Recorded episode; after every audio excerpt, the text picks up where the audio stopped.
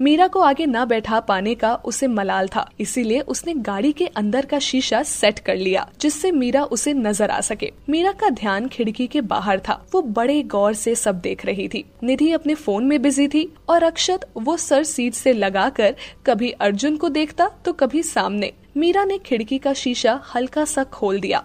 हालाँकि ठंड थी, पर मीरा को अच्छा लग रहा था। बाल उड़कर चेहरे पर आ रहे थे। मीरा ने सर ग्लास से लगा लिया और बड़े प्यार से बाहरी दुनिया को देख रही थी। अक्षत ने जैसे ही साइड मिरर में देखा तो कुछ पल के लिए नज़रें वही जम गई। वो बालों की लटों का बार बार मीरा के चेहरे को चूमना कितना खूबसूरत बना रहा था। अक्षत काफ़ी देर तक देखता रहा और फिर गर्दन घुमाकर अर्जुन की ओर देखने लगा। कुछ देर बाद गाड़ी कॉलेज के गेट के सामने आकर रुकी। निधि और मीरा अपनी अपनी बुक्स लेकर नीचे उतर आई। अर्जुन गाड़ी लेकर वापस निकल गया और अक्षत को उसकी यूनिवर्सिटी के सामने छोड़कर खुद ऑफ़िस चला गया। मीरा और निधि जैसे ही कॉलेज आई, विनीत उनके पास आया। निधि, मीरा और विनीत को अकेले छोड़कर चली गई। मीरा को खामोश देखकर विनीत ने कहा, निधि ने तुम्हारी माँ के बारे में बताया। जानकर दुख हुआ।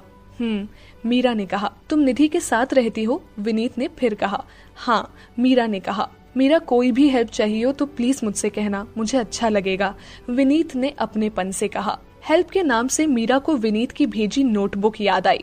उसने नोटबुक निकाली और विनीत की ओर बढ़ाकर कहा, हमें इसकी ज़रूरत नहीं है विनीत। प्लीज़ हमारे लिए ये सब मत करो, हमें अच्छा नहीं लगता। मीरा ये मैंने सिर्फ़ इसलिए भेजी थी क्योंकि एक महीने तुम कॉलेज नहीं आ पाई थी। सोचा तुम्हें कोर्स कंप्लीट करने में आसानी होगी।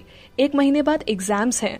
विनीत ने कहा, हम कर लेंगे। पर रखो। कहते हुए मीरा वहाँ से निकल गई और विनीत वहाँ रुक गया। तभी विनीत के दोस्त ने आकर कहा, भाई, पिछले दो सालों से तू ट्राई कर रहा है, पर बंदी तुझे घास ही नहीं डालती। फिर भी तू उसके पीछे पड़ा है। क्या करूँ यार, उसके अलावा और कोई नहीं जचती, विनीत ने कहा। पर मुझे नहीं लगता वो मानेगी। डिसेंट सी बंदी है यार, पढ़ने आई है। अब तो कोई है भी नहीं उसका। एक माँ थी वो भी जा चुकी है, दोस्त ने कहा।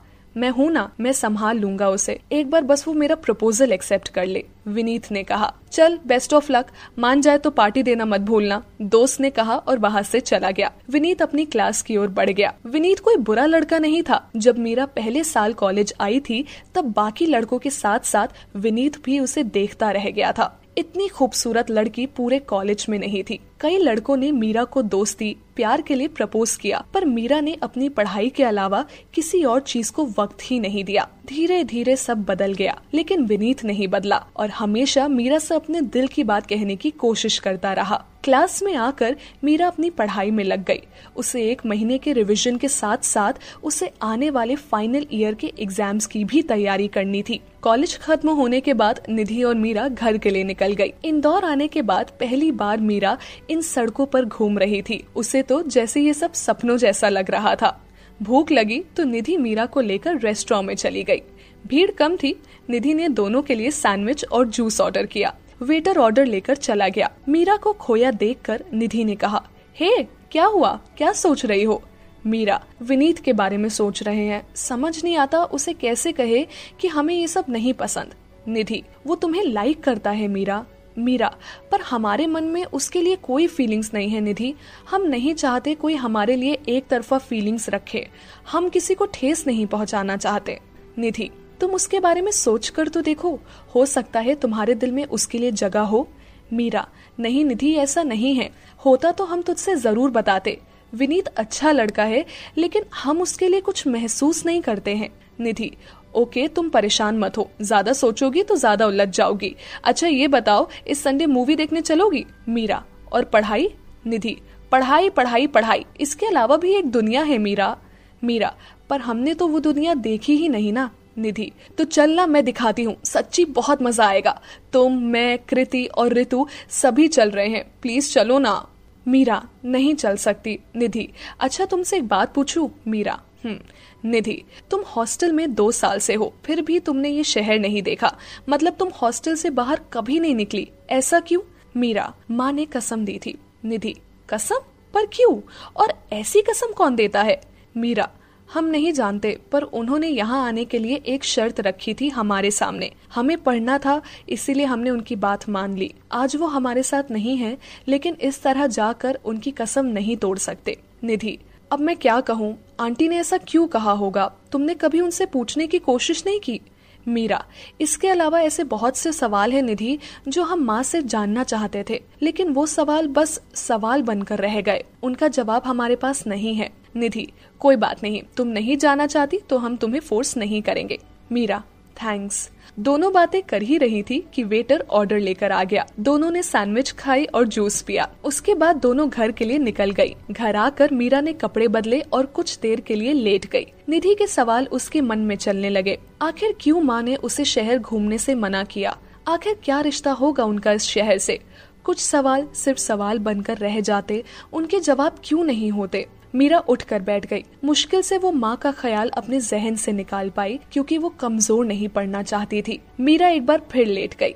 आँख लगी तो सारी बातें, सारे ख्याल अपने आप जहन से बाहर होते गए। शाम को निधि ने कमरे में आकर उसे उठाते हुए कहा, कितना सोगी, शाम हो चुकी है। मम्मा को तो टेंशन हो रही थी कि तुम बीमार बीमार तो नहीं हो गई। चलो नीचे चलकर दर्शन दो उन्हें।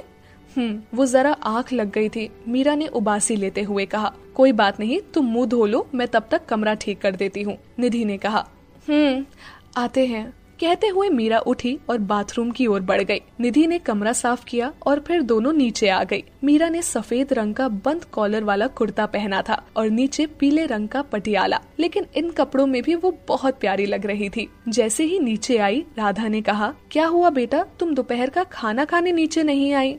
तबियत तो ठीक है ना? वो कॉलेज से आते हुए निधि ने बाहर कुछ खिला दिया था, इसीलिए भूख नहीं थी।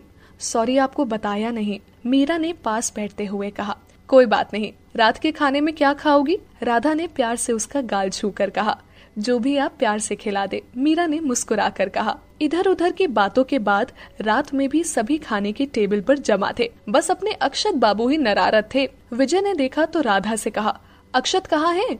आज तो भाई गया। निधि ने अर्जुन से कान में फुसफुसाते हुए कहा, पापा के गुस्सा होने से पहले ही वो आ जाएगा, अर्जुन ने बिना निधि की ओर देखे कहा। लगी बैठ, निधि ने फिर कहा। ठीक है, लग गई 500 500 की। अर्जुन ने कहा। राधा से कोई जवाब नहीं पाकर विजय ने एक बार फिर कहा, राधा, मैं कुछ पूछ रहा हूँ। वो वो आँसू, वो मैं बात हुई थी, उससे वो बाहर, वो मतलब राधा ने अटकते हुए कहा, आज फिर वो बाहर गया है? विजय ने घूरते हुए कहा, नहीं, वो राधा कहते कहते रुक गई। माँ, जल्दी से खाना लगाओ, बहुत भूख लगी है।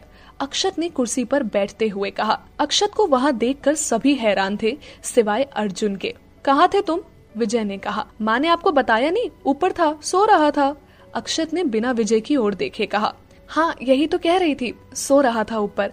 आप सब लोग खाना शुरू कीजिए, ठंडा हो रहा है। कहते हुए राधा भी बैठ गई। सभी खाने लगे, लेकिन मीरा को शक हो रहा था। अक्षत ने जल्दी से खाना खाया और उठने लगा तो दादी ने बैठाते हुए कहा, ये क्या, सिर्फ़ एक रोटी?